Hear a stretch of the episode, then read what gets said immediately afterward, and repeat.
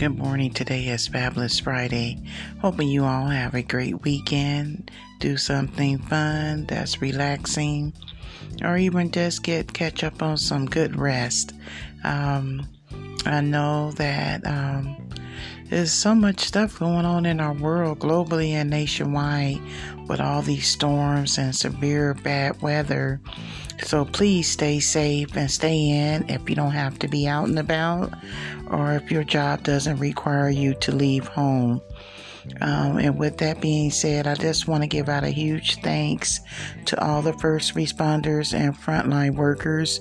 You all are doing a phenomenal job. Thank you and keep up the excellent work. Stay safe and we all appreciate you because you are making a difference in the world.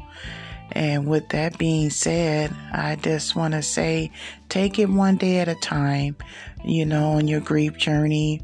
Um, get a journal if you don't already have one, and you know, write down some things um, how you're feeling, or how your day is going, how your week is going, or you know, however long, um, if it's a month or whatever, you know, jot down some important information that you can reflect back on that can help you on your grief journey because remember, this is your journey you're on. And so you have to do what is best for you. And that, um, is going to help you along the way. And having a strong support team, let me be the first to tell you, it can make a huge difference.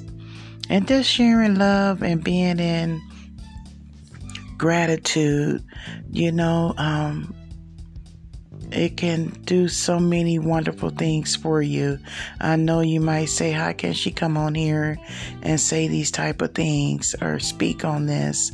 Um, because I have walked the walk and I'm still walking the walk. I'm still learning. And I know by me being grateful and being thankful for all the love and all the support and all the prayers and people that I may know or I may not know, you know, just being able to support me, it truly means a lot. And, um, you know, just take it one day at a time. And I wish you all well.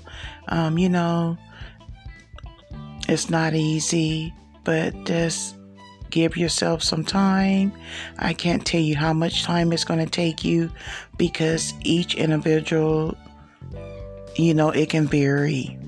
And no, I do not have all the answers.